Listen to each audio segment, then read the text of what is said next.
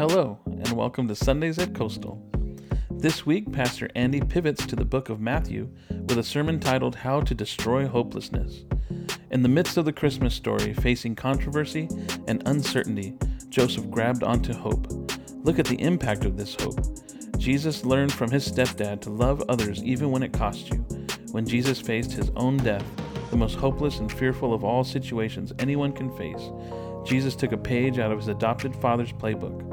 Jesus submitted himself to God's plan, one with lots of pain involved, even if he couldn't see the other side of God's good promises. So Jesus chose to die, chose to stay on the cross, chose to suffer its scorn and shame because on the other side of his death was the hope of resurrection, a resurrection he could not see. So, did you weigh in before Thanksgiving? Did you weigh out? Because, baby, I succeeded. I went up. Yes. That's the goal. Good morning, friends. Thank you. To, thank you, Zed, and the worship team. That was beautiful. That was beautiful. Uh, if you are, are new or visiting with us, welcome. We are so glad that you're here. Uh, I want to tell you a little bit about our church. And for those of you who've been here before or you've watched online, you've heard this a hundred times. Um, stay with me. Stay with me this morning. We believe in three things. Number one, Read it with me. There is hope beyond our brokenness. This is the story that we're going to be talking about today. That in the hot mess of Jesus' redneck family tree, there's your hope. There's your hope there. Right? God works in and through broken people. We need to remember this. And you saw that last week at Thanksgiving, right? the hot messes that were around your table, right? Uh, including you. And, and there's always hope. God never gives up on you, ever, ever, ever. Second, we're called to trust in our risen Savior, and He's worthy of our trust. He is here. We invite Him here. We sing, we sing, Oh, come, all you faithful, and you've gathered. And then we sing, Glory to God in the highest. Because He brings His hope and His love and His peace right here and He's present in our midst. So good, so good to be here with Him together with you. And what do we get to do? We get to bring restoration. A couple weekends ago, we had 40 plus of you down in Guadalupe, and we were making sure that people in Guadalupe had food for, for the Thanksgiving. And this coming Friday, we're going to be celebrating kids with disabilities and they love colors, and that's the Rainbow Dance Party. And you've already given over $7,000 for a little boy in our church. Actually, he's not a little boy, he's a young man. He has Down syndrome and he has a, uh, encephalitis, a fever in his brain, and he needs money that the insurance company won't cover in order to get treatment so that he can get his creativity back and his joy back. And you're providing hope for his family. It's incredible what you're doing. It's incredible what this little church is doing. And now you've poured in money to a little metal bucket, and Maggie's going to take it this week. And, and you, you all, we all are going to be the answer to someone's prayer that was prayed at 3 o'clock this morning on their knees, crying, wondering, God, are you there? And his answer is yes, always. You and I get to bring restoration right where we're at we don't have to wait in order to complete seminary. Right? Seminary is where Christians go to learn about Jesus and lose their faith. And, uh, and so you don't have to do that. Right? God loves you right now. Right now. And I know some of you are rolling into this holiday season and things are going great, and we rejoice with you. And some of you are rolling into this holiday season and things couldn't be worse and we're with you, and we love you. So each day, we make a choice to love Jesus and to choose him and to follow him and to listen to him. Can we make that choice once again, but together as the body of Christ? Can we do that? Let's proclaim this together. We are disciples who walk intentionally with God. Therefore, I choose to be changed by Jesus. I choose to seek Jesus first. And I choose to join Jesus in his resurrection work. So, can I encourage you this morning? Um, when you hear something that you know is true, when you hear something in, in God's word today and in the sermon today that you know, oh my gosh, that I've believed that lie and I need to say that truth. Will you choose this morning to do that work right here and now? To just say in your heart, Jesus, I believe this.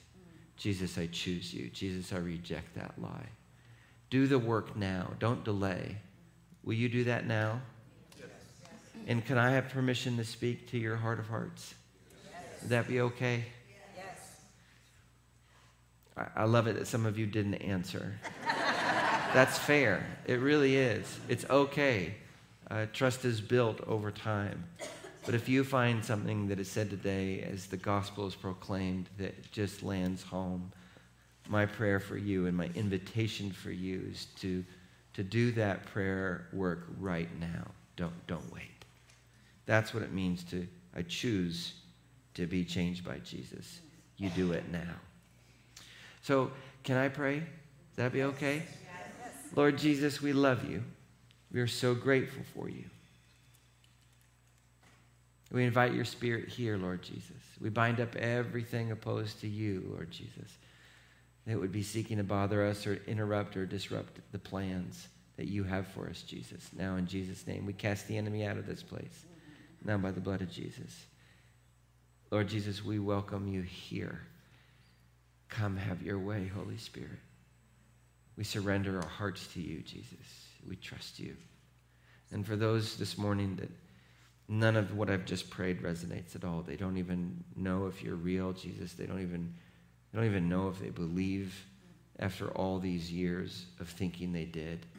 God, today, reveal yourself to them. And thank you that they're here today, even if their family dragged them against their will here. Lord, bless them.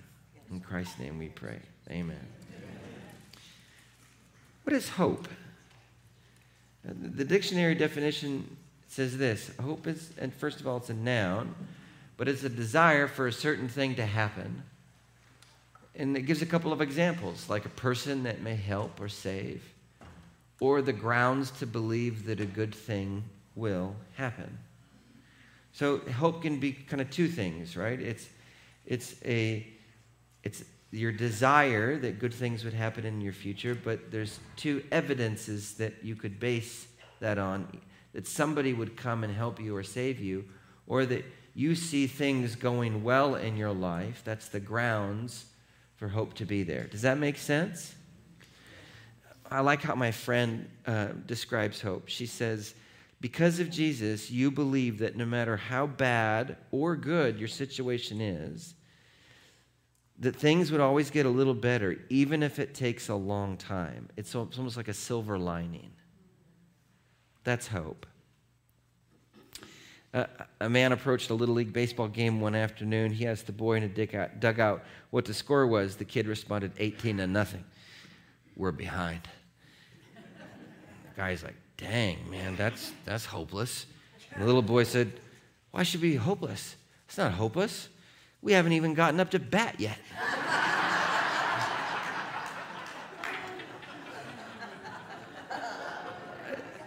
It's like, right? I, I just love this little kid. He's like, I, I could be the one who could bring hope to my, fin- to, to my team, right? Or like the grounds for hope of something good happening is that I haven't even had a chance to score a run, right? You know, that's hope. I love that. The Bible, when you read the Bible and you talk about hope, the Bible always links hope to God's activity, not our own. That's super important. We're going to read this. This is today's story in the book of uh, Matthew when it talks about the genealogy and the, and the arrival of Jesus. And we're going to be talking about Joseph's story today and about how, in his view, there, his situation is hopeless. But in God's view, oh, there's it, hope is coming, hope has arrived. And that's because God's providing the hope, not Joseph. Does that make sense? The Bible, I love the Bible. The Bible is incredibly honest about how life is like just it's going to wreck you sometimes. Like sometimes life just backs up onto your plate and then dumps hopelessness right onto it, right? I mean, you know, has anybody's free will ever messed you up? Right? Everybody should be raising their hands. Like that's like that's the story of the Bible, right? Um, and sometimes, sometimes we cry out to God, Lord, help, and and and He's like, well, that's their choice to wreck you, right? Sometimes there isn't someone to intervene or someone to come save us. We just we suffer when they don't take out the trash again, right? And you got to do it. That's small potato suffering. Then there's big time suffering. People really wound you. And it's honest. The Bible's honest. Like, you know, sin is death, and death stinks. And that's why I love my friend's definition of hope because because of Jesus no matter how good or bad things are, with Jesus intervening in your life, working in your life, things are going to get a little better, a little better, a little better, a little better, even if that takes a long time. Even if that takes a long time. So, in today's gospel uh, reading, this is Matthew chapter 1, and this is so exciting the genealogy of Jesus right? This is the squirrel, right? Those are those passages, right? And I just, I just love, like, like Jesus's genealogy, like his family tree is like so redneck, it's not even funny. It's so great. These are people you would not want showing up on Thanksgiving Day, okay? At all, right? Harlots, drunkards, horrible leaders, they're scandal plagued faithless, they're jerks. And he, this is his family. You ready? You ready for this? I love this. Read this with me. Matthew 1, chapter 1. This is the genealogy of Jesus, the Messiah, the son of, oh, yeah, great king, right? Sure. Has an affair, kills the guy whose wife he wanted, their child dies. He says, uh, let's have another baby, and then I'll marry 19 other people. This is David. What a gem. the son of Abraham. Verse 2 Abraham, ah, we'll just stop there. Remember Abraham, sheep herder from Iraq, right? God says, go to this new country. He says, okay. His wife, smoking hot, gorgeous married up. No sheepherder has ever had a more beautiful wife than Abraham's wife. Absolutely great, right? Sells her twice in Egypt, right? Once to Pharaoh, right? Because Pharaoh's like, ooh, and he's like, do you want her? right? Pharaoh's like, mm hmm. Right? Then Pharaoh gets boils all over his body. He's like, take her back. Right? He does it again a second time. Abraham and Sarah, they have they have a son and his name is Isaac. The only one boy that they had. Of course, Abraham before impatient cannot wait for God's promises. He says, "Hey, what's your um, friend Hagar doing tonight?" right? Has a child with Hagar. That's Ishmael right? When Isaac comes along, what does Abraham do? You can't prove there's no paternity test that Ishmael's mine. He literally pushes them out into the wilderness so that they would starve to death and die. That's Abraham, the father of the faith. Wow, what a guy. From that horrible mistake of favoring one child over the other, of, of, of not loving his family, of of saying, You're unclean and you're clean. And Abraham was so messed up. Came his son Isaac, so he learned that from his dad. So he had two boys, right? One was Esau, right? Played for the Michigan Wolverines, right? What am I talking about? He played for the Washington Huskies. Yes, right? Right? Guy was an all American middle linebacker, like just hairy, muscular, mm, right? Flexed. It's great. Worked out all the time. Then there was Jacob, right? Literally, his name is heel grabber, deceiver, right?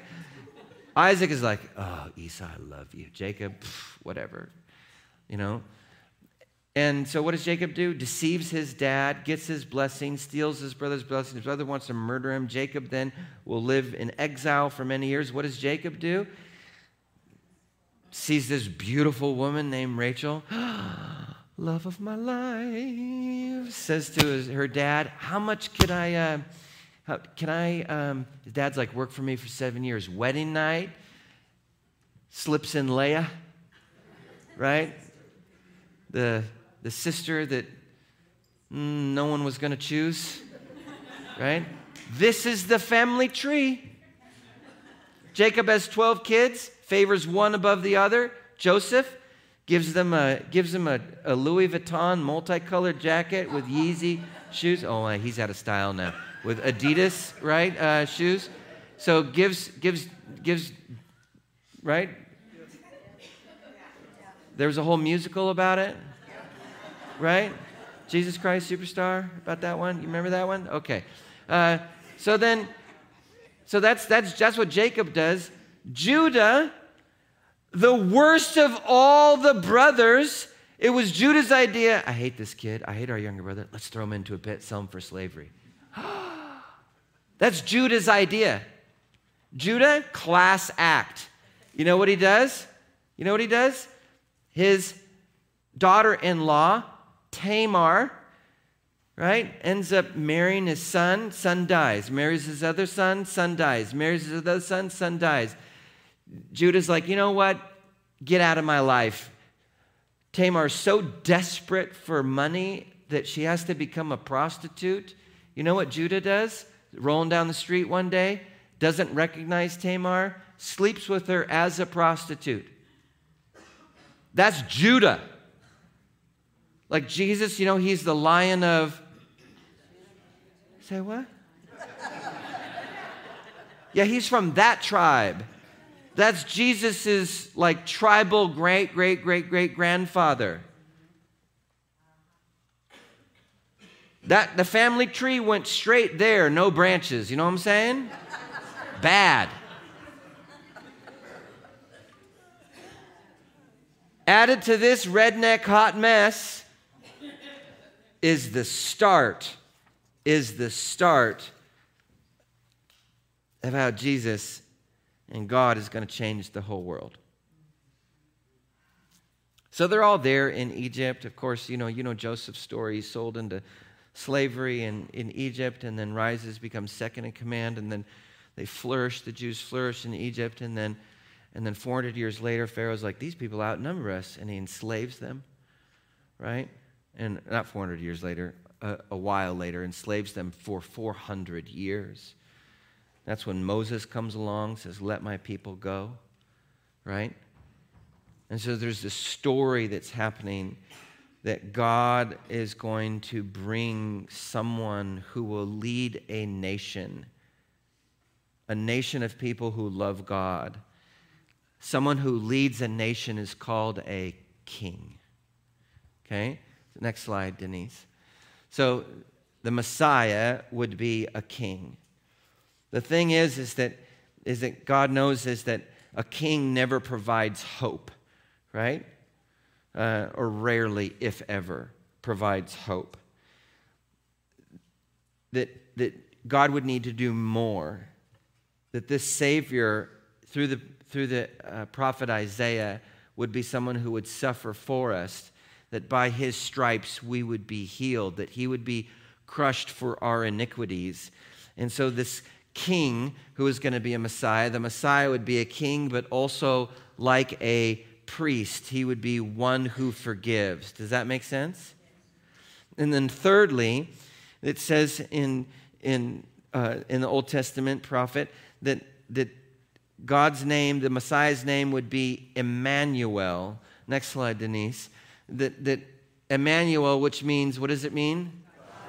God with us. So, so the Messiah would be a king, a priest, and somehow the Messiah would be God's presence with us, God speaking to us, God in our midst, which often it was a role that the prophets were described to fulfill. Thus, the Messiah would be prophet, priest, and king. So when Matthew starts his good news story of Jesus the Messiah, people are wondering how is this guy going to be prophet, priest, and king? And Matthew starts this story full of expectation with this gem. Are you ready? Here it is. Now, the birth of Jesus took place in this way. Everybody's like, oh, how's the prophet, the priest, and the king going to be born? When his mother Mary had been betrothed to Joseph, oh, it's good. This is good. Before they came together, she's what? She was what? Read it with me. Uh, when his mother Mary had been betrothed to Joseph, before they came together, she was found to be with child from the Holy Spirit. Can you imagine a Thanksgiving this year? Hey, mom, dad, um, I'm, I'm pregnant. What? You're not married? Oh, it's okay. The Holy Spirit's giving me a baby, and this child is going to be the Messiah. You, are you off your meds again, darling? What's going on? Like, right? You don't start the story of the coming king with his out of wedlock teen pregnancy. That's a hopeless situation, right?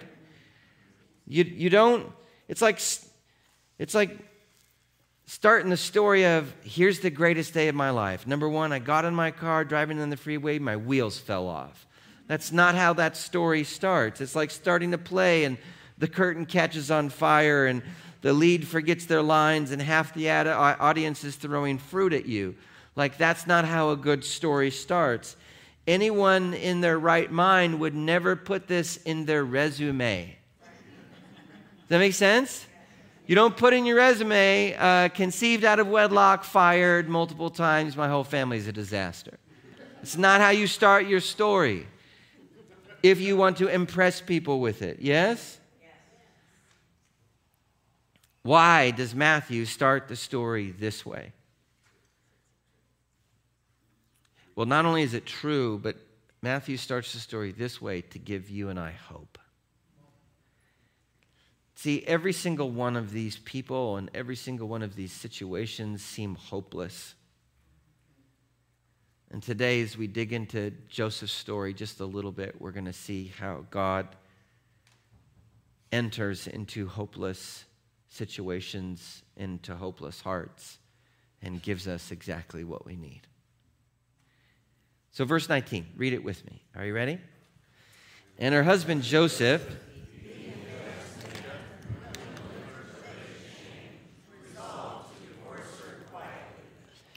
So put yourself in Joseph's shoes. He falls in love with Mary. They stole glances at each other for months, maybe even years quietly hushed and stolen moments under the watchful eyes of their family and friends in a small town where there are no secrets. They manage somehow to fall in love and decide to get married. But Joseph, facing a hopeless situation, his beloved fiancee is pregnant. How did she get pregnant? Was she unfaithful? Did a Roman soldier rape her? someone in the village? Did she had, was he just duped and delusional this entire time? Was she really in love with someone else?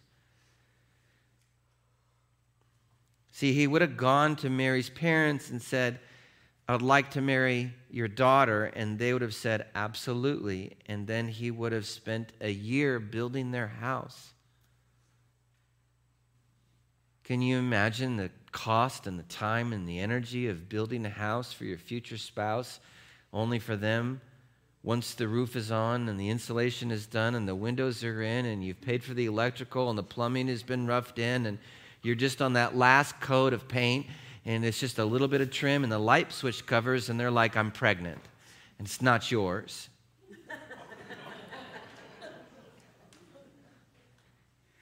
he could he could stone mary he could prosecute her he could wreck her he could destroy her reputation but instead, he says, I, I don't want to cause the one I love harm. Can you feel his heartache? Can you feel his hopelessness? Can you see what a good man he is?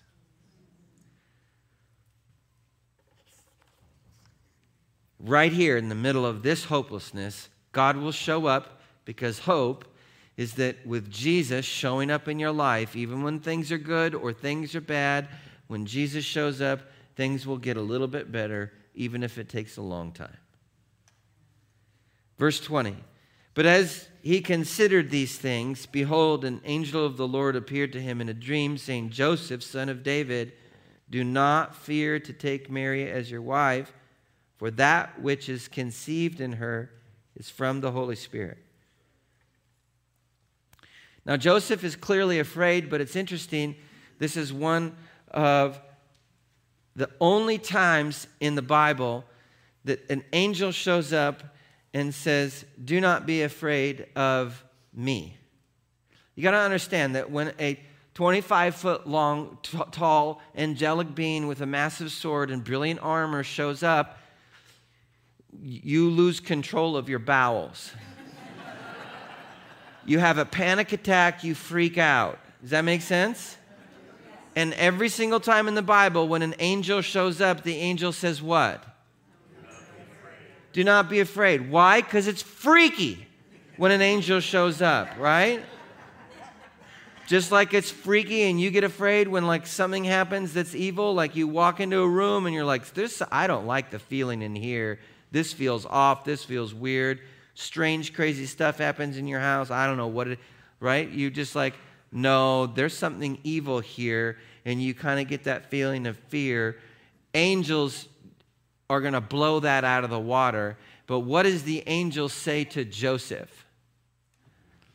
Do not fear to take Mary as your wife. Like, Joseph's not afraid of the angel. It's one of the only times in Scripture that this happens. Joseph was afraid to marry his beloved. Just think about this for a moment. First, why would Joseph be afraid to take Mary as his wife? Well, first, there's shame, right? Everyone knew that Mary was pregnant out of wedlock. And if Mary told the people, no, no, no, you don't understand, um, an angel showed up and then the Holy Spirit hovered over me and uh, now I'm pregnant, what would they think? Oh, you're crazy, right? Uh, so either she's a floozy or she's insane. Those are Mary's options. Joseph, if he took Mary as his wife, every time that he tried to get work in his hometown, people would say, well, either you got Mary pregnant or someone else did, but no matter what, you're choosing to live with someone who is either a floozy or insane, or you people are living in sin, and so his economic opportunities would dry up. He, he wouldn't get work, he wouldn't be trusted. Joseph was afraid that he would always have this sense that their lives would be stained with this seemingly mistake.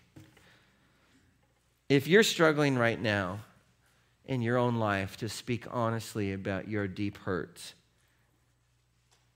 or your deep failures, let me assure you, when you talk about them, the hopelessness that you currently feel doesn't increase, it actually decreases. We are a community defined by God saving us not because we are good, but because God is good when you reach out and share about what you're afraid might be, you, you're afraid if you actually were to let it out of your mouth that, it, that, that shame would fall on you even worse than it is right now. Can I tell you that that's never how it works in this place? Someone asks you how you're doing, you don't have to say fine, right? You know, I've told you this a hundred times, right? Freaked out, insecure, neurotic, emotional right? We all know what that means. It's okay to say, I'm struggling right now. It's okay to say that. And we will listen and pray, and then we will also do something about it. Back to Joseph. Why else was Joseph might be afraid to take Mary? Well, money, too, right? Like, how, how are you going to make a living? How how are you going to pay for this baby, right? No, nothing, nothing was happening according to plan, right? What if people said, Well, Joseph, Mary, you guys are tainted with this sin, so we're not going to have anything to do with you. In a culture defined by honor, that was a huge deal. Have you ever felt like you can never escape your reputation? Have you ever felt like, like it didn't matter how much or how hard you work, that you're never going to get out of that hole? Sometimes we get hopeless about our finances because we have nothing. Like maybe money is so tight this year that this is what your Christmas budget looks like. Do I have that? Do I have do I have a picture there, Denise? No. Dang it. I don't? That's your Christmas budget. Dang it. There was a great lady at a picture of a lady at Walmart, and she just had everything kind of wedged up in here, and it was real tight. And uh, once again, I have something funny for you, and it's not there. I promise, next week will be better. What, what, what, am I saying? I'm saying that we believe the lie of scarcity that says, I'll never have enough. You ever believe that lie? I get that one all the time. I'm never going to have enough time. I'm never going to have enough energy. I'm never going to have enough money. I'm never going to have enough resources. I'm never going to have enough an opportunity. I'm never going to have enough love. I'm never right? That's a lie from the pit of hell. It's called scarcity. It doesn't, it's not true. Hope says that God will provide more resources, more love, more time, more opportunity, more understanding, more healing, more, more connection, more reconciliation than you could ever dream or hope of when He's in the middle of it. What else is Joseph worried about? Well, how about being a dad? I mean, it's one thing to be pregnant out of wedlock, it's another thing to realize that that freight train only has one conclusion a baby. that makes sense? How would you feel raising a child that's not your own? How would you feel, right, if, if your firstborn wasn't yours? How would you feel if, if you're absolutely terrified of what it looks like if what Mary says is true. If the Holy Spirit did hover over her because the angel of the Lord did say, this, His name is Jesus, He's going to save the world, you want to be His dad? No pressure at the Little League game. How do you raise the Messiah who's the teenager? When they are snotty with you, you're like, how do you even do that? Right? Like, what am I signing? You don't even know what you're signing up for. Fear always, always turns hopelessness into a monster. Because fear is like, it's all it's it's just it's all about the future and about everything is terrible and then it's like i got to solve everything right now by myself the way that you get rid of fear and that hopelessness is by focusing on the faith of Jesus and his love for you. And Joseph is going to experience this on the day of Jesus' birth. He looks at Jesus and all his fear is going to melt away. All his hopelessness is going to melt away. But he's not there yet. That's nine months, that's nine months from now for, in his story. He's still afraid, still hopeless in this moment even with the angel of the Lord standing behind in front of him. So the angel Gabriel says this. Let's read together. Verse 21. Here's the evidence of how hopelessness is going to change. Read with me. She will bear a son, and you shall call his name Jesus, for he will save his people from their sins. All this took place to fulfill what the Lord had spoken by the prophet. Behold, the virgin shall conceive and bear a son and they shall call his name Emmanuel, which means God with us. So, God's messenger, the archangel Gabriel, unravels all of Joseph's fear in an instant. First of all, Mary was right. God gave her this child. So, hopelessness, when God intervenes, turns into a miracle of God's grace and salvation for everyone in human history. Like only God can do that. Only God can, when He steps into your hopelessness, can turn it into grace and the means of your own salvation. the worry of not being a dad is transformed into the chance of being so honored in the course of human history that you get to parent the Messiah. Talk about hope. That's incredible. The worry of being an outcast or scorned by his family and friends, totally displaced by the honor and joy of being at the centerpiece of all of human history's salvation. Who cares what they think? Do you understand? You will be in heaven one day. You don't need to worry about what they think about you. It don't matter. They're a fart in the wind compared to the eternity of being with Jesus. Does that make sense? Stop letting their opinion of you run your life. Now, will Joseph and Mary have a hard time? You need to emphatically say yes with me.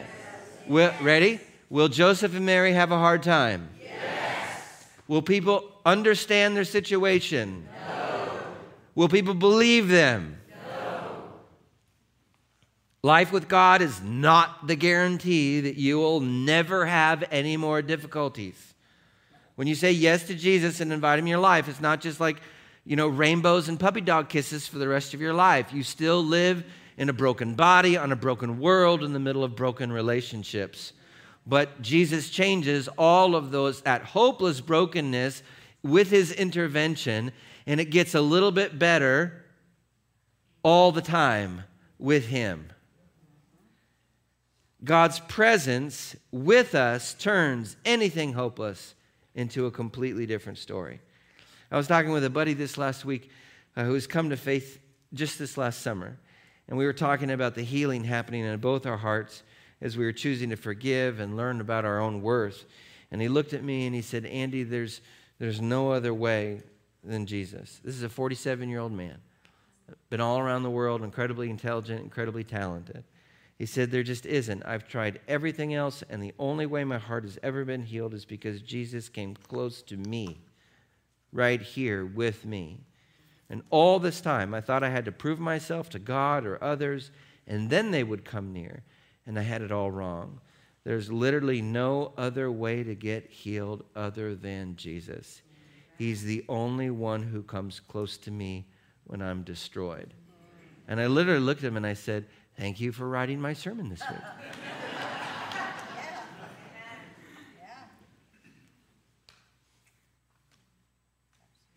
Do you understand that? You don't have to get over all of your issues in order to get to Jesus. Jesus stands side by side with you and says, Let's deal with that today. Or let's move on and do something else. But He's the one in charge. And there's a wonderful story in the New York Times uh, of a self made millionaire. His name is Eugene Lang. This is in 1981. It, has got major press coverage in the early and mid 80s. And Mr. Lang had been asked to speak to a class of 59 sixth graders in inner city Harlem, and he was supposed to inspire them. He's a multimillionaire business guy. And uh, so he, he, he had all of his notes there with these 59 sixth graders in the inner city of Harlem. And uh, he looked at all these kids and he just tossed his notes aside and he said this to them Stay in school, he said tenderly, and I'll help pay the college tuition for every one of you.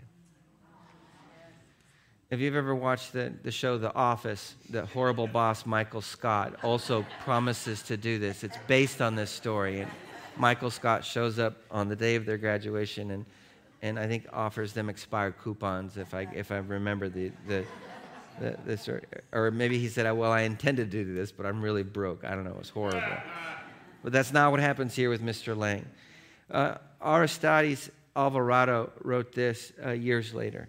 Mr. Lang gave me a sense, is a student, Aristides was a student. He said, Mr. Lang gave me a sense of someone being there for you. you. You don't get that at school.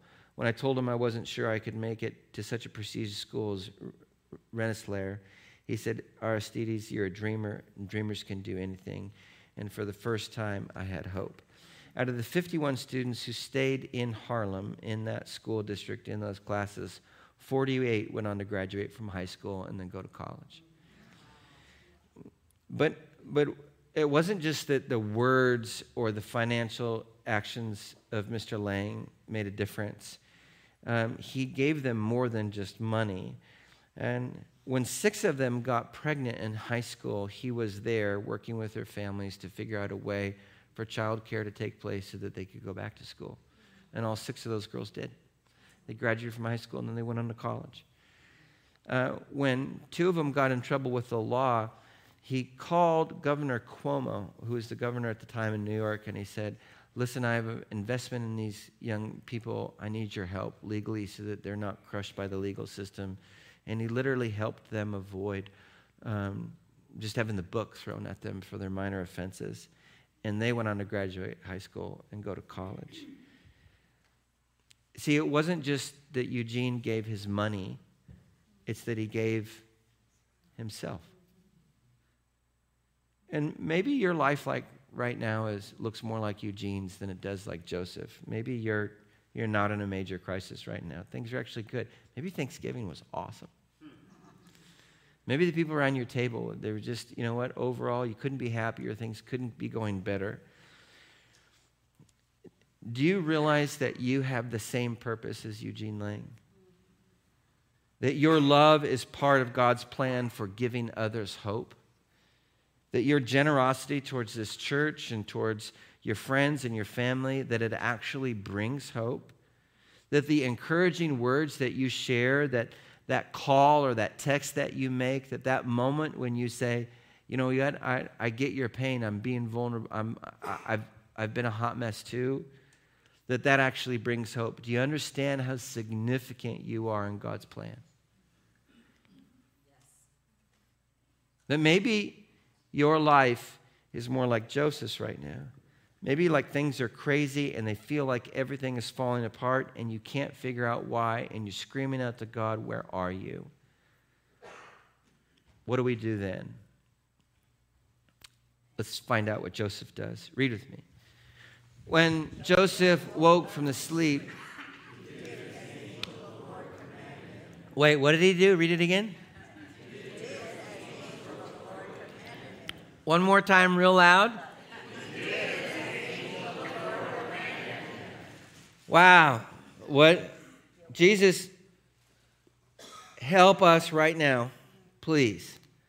What did Joseph do when he was absolutely hopeless? He prays. God offers him a solution and a way forward that still doesn't make much sense. What did Joseph do? he obeyed. Instead of following all of his fears, instead of following all of his shame and freaking out, Joseph did what God asked him to do. He didn't sleep with Mary until she had after she had given birth to a son, and he actually called the boy's name Jesus. He grabbed onto hope and made decisions based on God's promises to him rather than his own fears. I want just to two more minutes of your time. Joseph's decision changed Jesus' life. If you feel like your life is a hot mess right now, I want you to know that that's not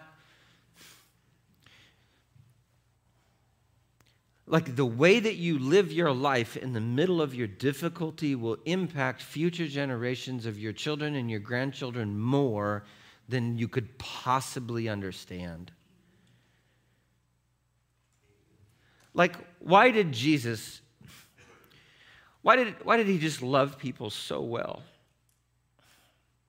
Why did he, when he looked at them, it's like, you're not the collection of your mistakes. You're not the collection of what, like, what's been done to you.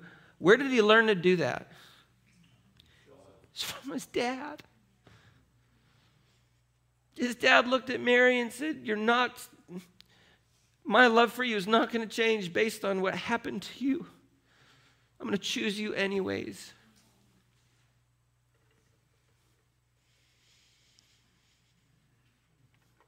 What about when Jesus, it says in Philippians that when the cross was set before him, because of the joy, he chose it. You understand what happened with Joseph? Like he had to go to Jerusalem and then somebody was trying to kill him and his kid. And then he moved his family to Egypt and then he ended up in Cuyama.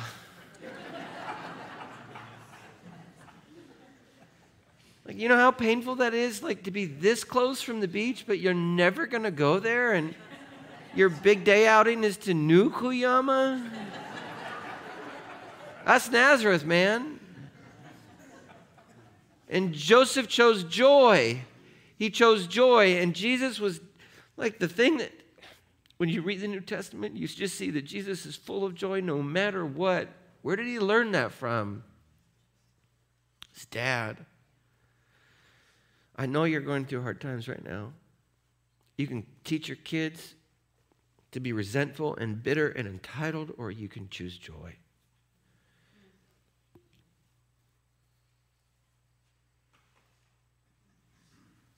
And when Jesus asked his father, Would you please take this cup from me? And his heavenly father said, No. Your way forward is through your death and through your sacrifice. Where did he learn to say yes? He learned it from Joseph. Because when Joseph was faced with the choice of the life that you have, that you thought that you were going to have in your hometown, that's dead now. Joseph, I have a new life for you. It's not going to be easy. Will you choose that with me? And Joseph said, Not my will be done, but your will be done. You have an opportunity right now to have this kind of faith to choose this kind of life. And the only reason why you're going to choose it is when you hold on to the reality that when Jesus is in it, there's hope and it's going to get better. It might take a while, but it's going to get better. Remember how I asked you if you would do the work right now? Would you do the work right now? Lord Jesus,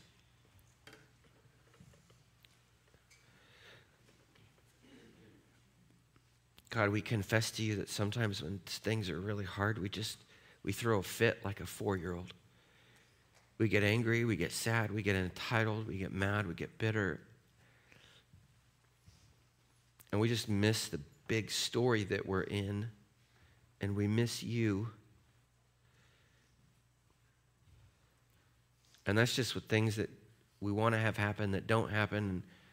But the real big wounds, God, the big hits, the big diagnoses, the times when we've just been wrecked by other people.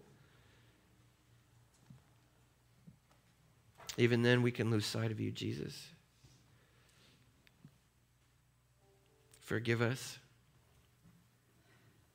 And we now choose to reject the lie of fear that everything's going to be bad unless I figure it out. Do you guys agree? We reject the lie of scarcity. Paul, play something inspirational behind me so that what I'm saying is even more impactful. Jesus, we reject the lie of scarcity, that we don't have enough or that you're not enough. Jesus, we reject the lie of shame that we have to keep everything secret because if we actually say the truth that no one would understand. And Jesus, we hold on to you. We adore you. Thank you. Thank you for showing up in the middle of our hot mess, in the middle of our family tree, in the middle of our victories and joys. We love you, Jesus. Thank you for the hope that we have. And so, hopelessness, you got no place here. You guys agree? Hopelessness, leave now in the name of Jesus. Not today, devil. Amen. Amen. Would you stand? Love you guys. We have wonderful food for you. You can join us. I hope to see you this week making gingerbread houses and drop your kids off, get some child care. Also, if you don't have any children and you want to drop your spouse off to have some alone time, you can do that as well. Now, may the Lord bless you and keep you. May the Lord make his face to shine upon you and be gracious to you. May the Lord lift up his countenance, that's his delight in you, and give you the peace and the hope that passes all understanding. In the name of the Father, and the Son, and the Holy Spirit. And all God's people said, God bless you guys. Have a great day.